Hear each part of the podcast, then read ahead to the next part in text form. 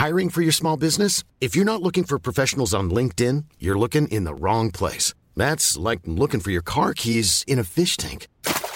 LinkedIn helps you hire professionals you can't find anywhere else, even those who aren't actively searching for a new job but might be open to the perfect role. In a given month, over 70% of LinkedIn users don't even visit other leading job sites. So start looking in the right place. With LinkedIn, you can hire professionals like a professional. Post your free job on linkedin.com slash people today. Hello, I'm David Kern with the CiRCE Podcast Network, and this is the Ask Andrew podcast, a weekly show in which Andrew Kern answers your questions about the purpose, essence, and practice of Christian classical education. The episode you are about to listen to was recorded this spring as part of the Ask Andrew webinar series and has been lightly edited to suit the podcast experience specifically. To learn more about the webinars, the podcast, or how to submit a question, head over to circeinstitute.com slash askandrew. And with that, here is this week's episode. Hope you enjoy.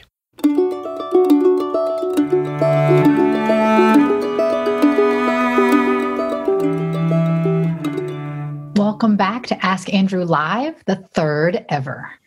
Thanks, Andrea. And of course, Andrea is here to help again tonight. So as you have your questions, please go into the Q&A box and, and add them.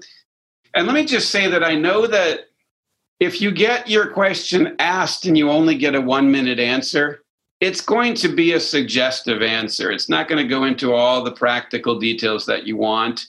Part of that is because I have so much confidence in you. What I want to do is take a minute to reach back and grab a good fishing rod and hand it to you, give you some tools that, that you can work these things through with. But I recognize that sometimes it can be frustrating. So don't hesitate to keep coming back with those questions. Okay, but have it, that's just a preamble. Let's talk about the question for tonight. Now, before I do, let me give give me a little bit of review because what I started with on Monday was what I would regard as some fundamental ideas that I try to subject all of my thinking to. Uh, foundational thoughts. You might say, if if I was a, a better person, these are the principles that govern my thinking. Okay, and and I argued that the the main one is the Holy Trinity Himself. Um, I try always to think in light of the Holy Trinity. The second one was the incarnate Word. Our Lord Jesus is the incarnate Word, and as the incarnate Word, He is the form of truth. And that unfolds so many things to us, like a bud opening into a, a rose. I also emphasize nature and purpose as when I think about anything, I'm in uh, now probably in second nature, instinctively drawn to the question: Well, what is it? What is its nature? And then what is its purpose? Which leads to another pair of words, which are relations and propriety. Given that something is what it is, what's the appropriate way to relate to it? Given that a child is a human child, what does that tell us about how we should relate to and therefore teach that child? Of course, it gets really complex with people, it's easier with rocks. Um, then I talked about harmony and modulation. I believe that the purpose of thinking is to achieve harmony both in the mind and in the world around the mind and also in the community that we are a part of. And so if you're going to uh, if you're going to be thinking about um, relationships with other things, what you're always striving for is that harmony. Okay, so um, tonight I want to add two more words, and I'm not going to say a lot about them because I'll talk about them all the time.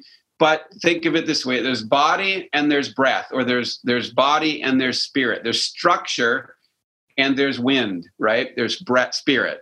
There's there's discipline and there's inspiration. We tend to think of those as in conflict but I don't think you have to teach very long to realize or, or study very long to realize that you need both. You cannot master an instrument, you cannot master any skill without having both the discipline side, the formal side, the structure side, and the breath of God moving across it, which is why disciplined poets take the first line of their poems to call upon the heavenly muse, right? Okay, so all of that is context. Now, the, the specific question that we talked about yesterday was about reading. Um, uh, well, it was about clarifying the should question because I believe that what we're always doing as humans is asking the should question, and that when an author tells a story, he is being driven by the should question. And it dawned on me today that I should clarify something here. Um, simply practical, and sometimes it's aesthetic. And then I got thinking about that. And I've come to the conclusion that, in fact, we can, generally speaking, divide the should question into three areas, three quests that we're always on. One of them is, what should I believe? One of them is, what should I do? And the third one is, what should I adore? And of course, that you can see that that's should in relation to the true, the good, and the beautiful. Why should we believe something? Because it's true. Why should we do something? Because it's good. Why should we adore something? Because it's beautiful. You see, and I think that if we if we can keep that straight, then it doesn't quite have quite the threat of moralizing and the and the um, the danger of it. So then we started talking about reading literature as literature, literature for literature's sake. And I argued that that literature has its own purpose, that literature is a thing with a nature and a purpose, and so we should relate to it as what it is, right? And so today, what I want to talk about is what I'm going to call fundamental literal, liter, literal, fundamental literary skills. Okay, fundamental literary skills, and what I mean by this is not college level stuff. Okay, I'm talking here about things that that you start teaching your children when they're two. You see? Well, no, you don't. You start teaching your, your children immediately. You start teaching them this when they're in the womb. You start te- you, you start cultivating these human faculties. And if you do that, then they will become good readers and they will become good thinkers. I believe they'll become good decision makers and they will be able to contribute to their community. But if you isolate literature and make it this academic subject here by itself, where the purpose of studying it is to get a grade, well, then then you're going to lose so much. You can you might still get a lot, and many kids will just spill out of that absurd reason for studying literature. They might just like it because it's adorable, right? In the best sense of adorable. So they might somebody might fall in love with literature in spite of the way we teach them. But what if we could teach them in a way that's consistent with the nature of, of literature and, and is consistent with the purpose of literature? And by the way, consistent with their nature and their purpose as human beings and children and, and growing up into manhood or adulthood or lady ladyship, your ladyship, right? Man manhood or what what's parallel? Is it ladiness or womanhood i guess? Anyway so so let's talk about that. Now for, for, when, when i talk about basic fundamental literary skills i love to go back to the book of proverbs. And and i love so much the the very first seven or eight verses of the book of proverbs because they keep surprising me. They keep they sound so unpious that's what I'll put. They sound so unpious. In fact, here, let me read them to you. And because because this is a literary discussion, I'm going to read them to you out of the only English literary translation, which is the King Jimmy. Okay. And it goes like this The Proverbs of Solomon, the son of David, king of Israel. To know wisdom and instruction. Excellent. Oh, what I want you to do while I read this is note the verbs. Of course I did to know wisdom and instruction, to perceive the words of understanding. Again, note the verbs to perceive the words of understanding, to receive the instruction of wisdom, justice, and judgment, and equity, to give subtlety to the simple. Huh, that's a bit surprising to me to find that in the Bible. To the young man, knowledge and discretion a wise man will hear and will increase learning, and the man of understanding shall attain unto wise counsels. To understand the proverb and the interpretation, the words of the wise, and get this, and their dark sayings. Modern translations here use words like riddles, they're riddles. The ability to, to solve the riddles of the wise and then he says, The fear of the Lord is the beginning of knowledge, but fools despise wisdom and instruction. So, what I want you to notice is the verbs perceive, receive, get the jokes, yes. Um, that then wisdom gives subtlety. Now, go through the next eight chapters of Proverbs, the first three, four, five verses in each chapter, and he comes back to this theme of, of what are the verbs? What are the things we're supposed to do? He says in in um, chapter 2 receive my words, hide my commandments, incline thine ear. In chapter 3, forget not, but let thine heart keep. Right? These are such great, great verbs. Keep, hide.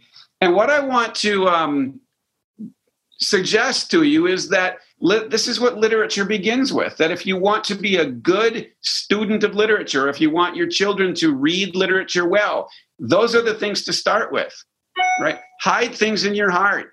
Remember, hold things, keep things. It, later on, he'll talk about cherishing, right? But now notice there's a need to perceive. You can't keep what you haven't seen. And what I want to suggest to you then is that underlying everything else you do as a human being, and therefore underlying how well you read, how well you teach, how well you do sing, whatever you want to do, there's one thing you have to do that everything else depends on attentiveness. Pay attention. Everything we are and become depends on what we pay attention to. And therefore, the single most important thing you teach your children when it comes to literature is how to pay attention. Now there's a there's a specific kind of paying attention, or at least a category of paying attention that applies to literature, especially if it's written, than if we're looking at you know baseball. There's a different kind of attention in, in sports. There's a different kind of attention in dance and so on. But you have to, whatever you're doing, attention underlies everything. And that leads to the next thing, which is this. In Latin, one of my favorite words is quiso, I seek. Can you hear an English word that comes from that? Q U. If I if I could say que, que, queso, if you wanted me to make it a little, yeah, quest, and therefore question. Have you ever stopped to think that question implies seeking? That it implies a journey. Okay, if you're paying attention, no, sorry, if you want to pay attention, if you want your children to pay attention, if you want to cultivate attentiveness, the way to do that is to raise questions. If you give your children questions, you've done a lot more to help them read than, than if you give them answers. And that's why, well, somebody mentioned Lost Tools of Writing helping with this. That's why in the Lost Tools of Writing, which is actually a reading program, we give questions, right? Because if you if you pick up a text and you start asking questions about the text then you're going to look in the text for the answers to those questions and that's going to make you pay attention. Now that's simplistic i know it's a generalization but so many of the problems we have in the way we teach um, well they do if they have their own questions. It's i'm not saying i'm not saying that you should ask the question and demand that they ask the same question one of the worst things we can do as a teacher is, is beat the question into them. But what, what those five common topics do the, the comparison question, the definition question, the circumstance question, and then back to the should question. What questions like that do is those, those are questions they ask anyway right? If you if you go into a question that you choose and absolutely they, they prefer but the reason they jump to conclusions is because they asked the question that required a conclusion so maybe what we need to do is is intervene a little bit as teachers.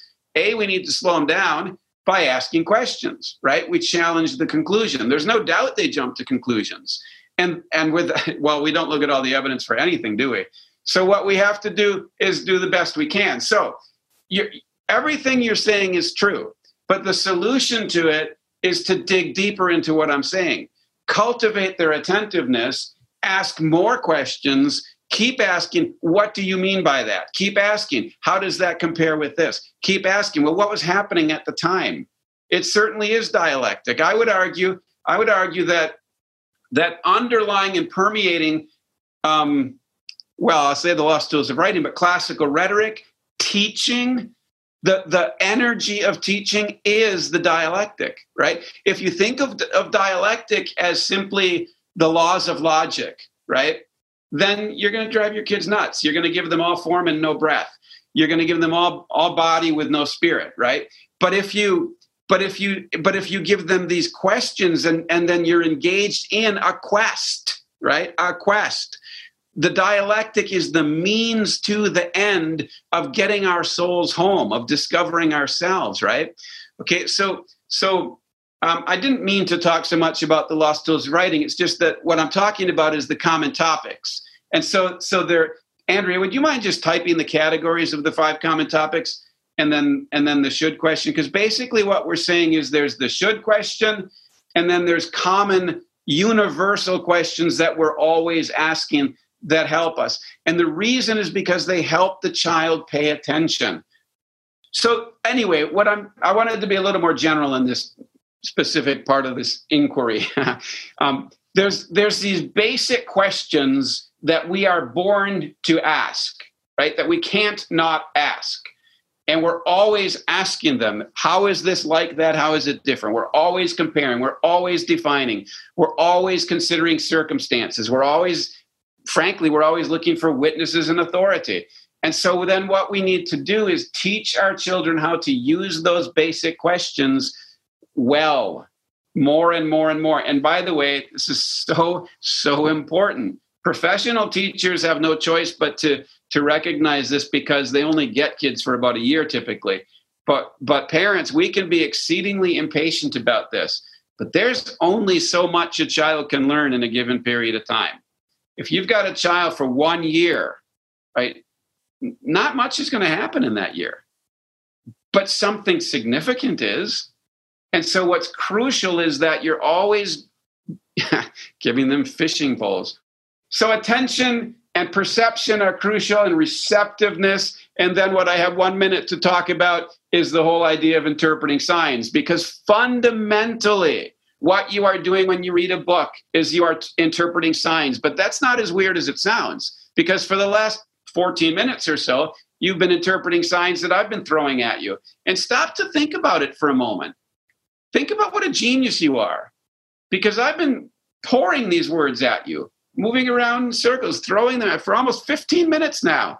You haven't had to count them, you haven't had to separate them. You've been taking them as, as sentences and as concepts and your mind is so brilliant that maybe I've lost you with the, my confusing way of talking, but nonetheless, you've been able to basically understand what I'm talking about. Why? Because you've been interpreting signs, right? Every word is a sign, every sentence is a sign, the structure of a poem is a sign. And what you're and what you're teaching your kids how to do is interpret signs.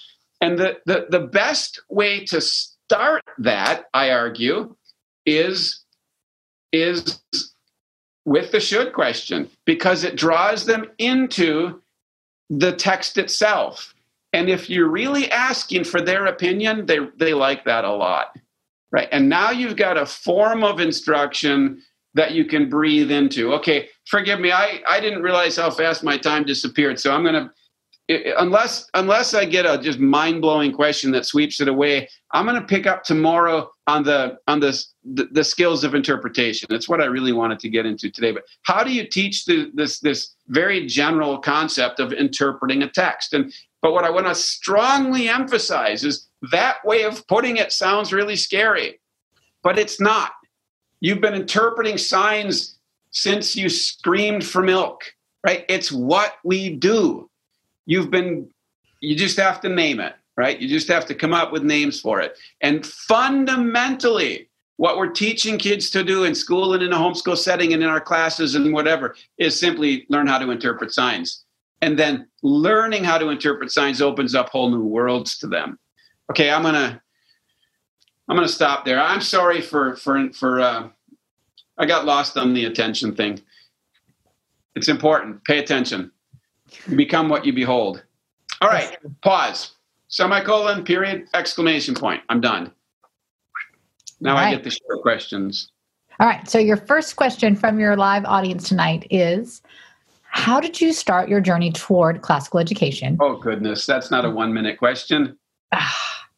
Okay. And, so, so I, I drank it in with my mother's milk when, when she read to us from the Chronicles of Narnia and told us stories. I okay, do you want the second half of that question? It might be a one. Well, here's the second half. What would you change if you knew then what you know now?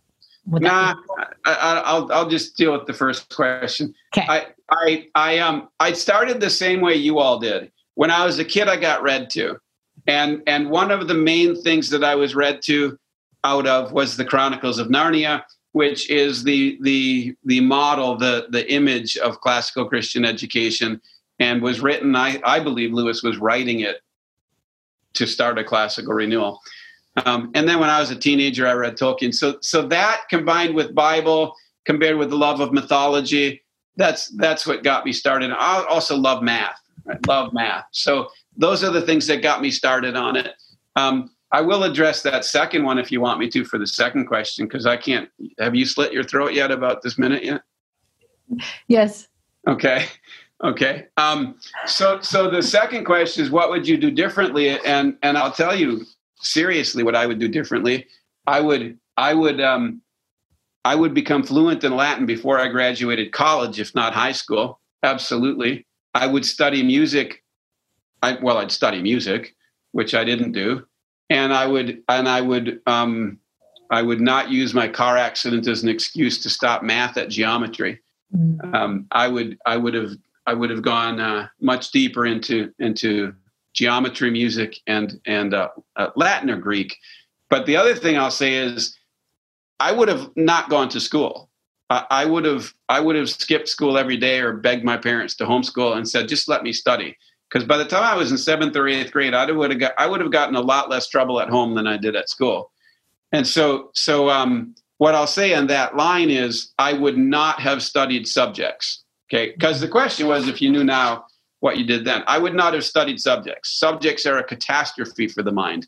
I would have studied the seven liberal arts, and that's all you can learn. So that's all I would have studied. All right. All right. Thank you. You're welcome. So I think this one is a good tag to what you just stated. Uh, we have a question here. I studied Latin and I have lots of pragmatic reasons for studying Latin that I can tell people to justify why. But help me see the reasons that aren't pragmatic. Help me see the good in Latin that is in and of itself to use alongside yeah. the valid pragmatic reasons. Well, there are idiosyncratic reasons for studying Latin or selfish reasons. I don't know if the evidence really proves that you're going to get a better grade in, in on your SAT by studying Latin. I don't know if it's really going to get you into college. I know there's a correlation, but I don't know if there's proof. There's beauties in Latin that are astounding, but that's true of any literary language. But the question that comes to my mind is was the Renaissance a good thing? Okay, if you believe the Renaissance was a good thing, then you have to figure out how good a thing you think it was. And then you have to realize that it happened because they found new Latin books. And those Latin books had been lost for centuries. And they got found some Greek ones too. But the real to me, the the, the one reason, the second best reason to study Latin is civilization needs it the best reason to study Latin is the church needs it. And it's not hard to demonstrate historically that between 1880 and 1920, when they stopped teaching Latin in high school, theology and the ministry collapsed. So when if you think that the ministry is not in good shape today, you can trace it back to the years 1880 to 1920 when they stopped teaching Latin and Greek in the public high schools. Also, my favorite answer came from Christian Kopff. It's quick the best reasons for studying Latin and Greek is because those are the languages that the bride sings to the groom in the most. Hmm. Well, I think I'm going to toss this one at you then. Oh dear. Why Latin and not Greek? Because you just oh no both. reason, absolutely no reason. Except for me, for me because it's accessible, right? I, I, there's somebody that that like Luciana's here. She can help me learn Latin. Buck Holler is teaching me Latin in a in our apprenticeship. So we, you know, that's why I, I good grief, Greek is harder.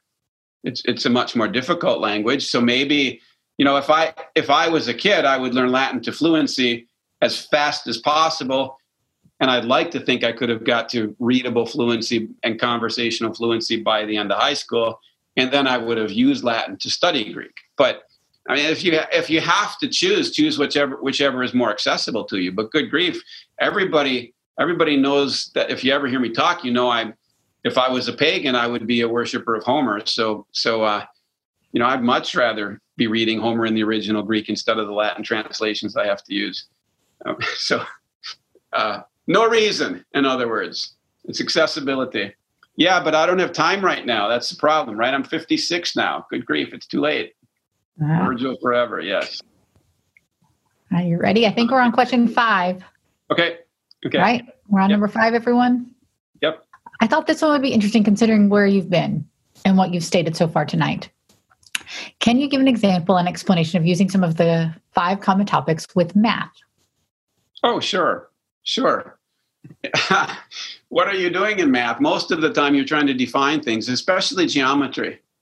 Right? You uh you want to know what a triangle is. What's a triangle? The whole the whole the re, the reason for studying shapes at first is to define them. The way you learn what a shape is is by comparing it with other things. The way the way you calculate is by making comparisons, right? You start by saying how many how many teddy bears are in this pile and how many teddy bears are in this pile, and the child compares them. Notices there three in one, two in the other. They're different, or there's three in one, three in the other. They're the same, right? What is an equal sign? It's a comparison. Um, so so the comparison and the definition are right there at the surface. Um, I suppose circumstances is less obvious, but context isn't. And if you bring in story problems, then that's what that's what you have to do is you look at the circumstances and you abstract out of the circumstances the part that isn't circumstantial, right? The part that's universal. And so you learn how to filter your thoughts. Okay, there. Ran out of time. you also have to listen to authority. Yes. And relations, logical relations. Okay. I'm done. Oh, so many great questions tonight. I, I'm tempted to give you more. Um, but we're all done, aren't we? But we're all done. So Karen Harris asks, where can we learn more about the five questions? Does she mean the five questions that you just asked me? I think she might mean the five common topics. Yeah, the Lost Tools of Writing is a is a whole program that's because the thing about the five topics or kinds of question is that you start simple, but it telescopes, right? You can say, What is this? And you've just asked the definition question.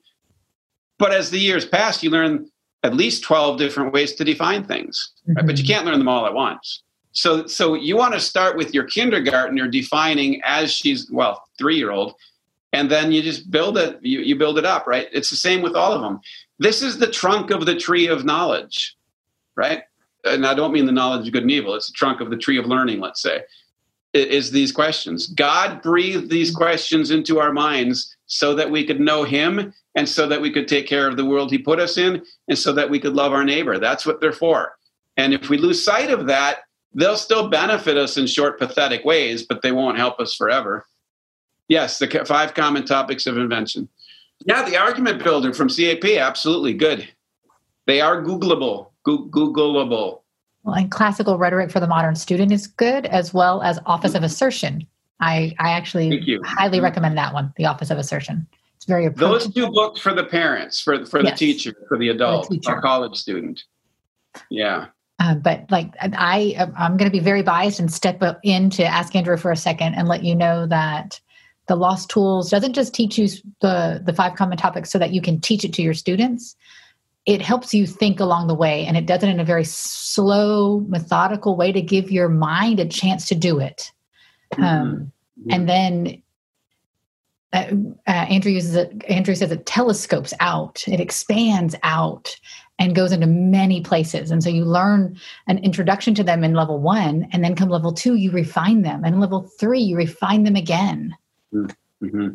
Yeah, and I think that's important because you, you really never do ask other any other questions. It's it's weird to say that, but you might feel like you've got bazillions of questions in your head. You don't. You have about, I would argue, you have about nine or ten questions that you're always asking, but you're giving them different forms, right? And the should question is obviously the driving question. Um, what should I adore and worship? What should I believe and what should I do? And everything follows from that. Well, listen, our time's up, and I will see you all again tomorrow. I hope. Come back, bring your friends. Um, I can see that each day there's an attrition going on, so there's more people getting bored out of their minds, but then a few come in and replace them. So it's really great to see some some names that that I, I honestly didn't expect to see here, and uh, it just gives me so much pleasure. This is I have to just tell you, forgive me for getting whatever, but this is the highlight of my week these days because even though even my granddaughter here, it's such a great break. It's such it, and it's so great to see all of you. Keep the questions coming. I love I love thinking about them. And may the Lord remember you in his kingdom.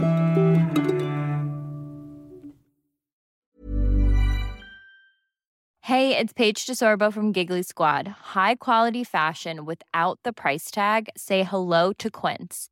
I'm snagging high-end essentials like cozy cashmere sweaters, sleek leather jackets, fine jewelry, and so much more. With Quince being 50 to 80% less than similar brands. And they partner with factories that prioritize safe, ethical, and responsible manufacturing. I love that. Luxury quality within reach. Go to quince.com slash style to get free shipping and 365 day returns on your next order. Quince.com slash style.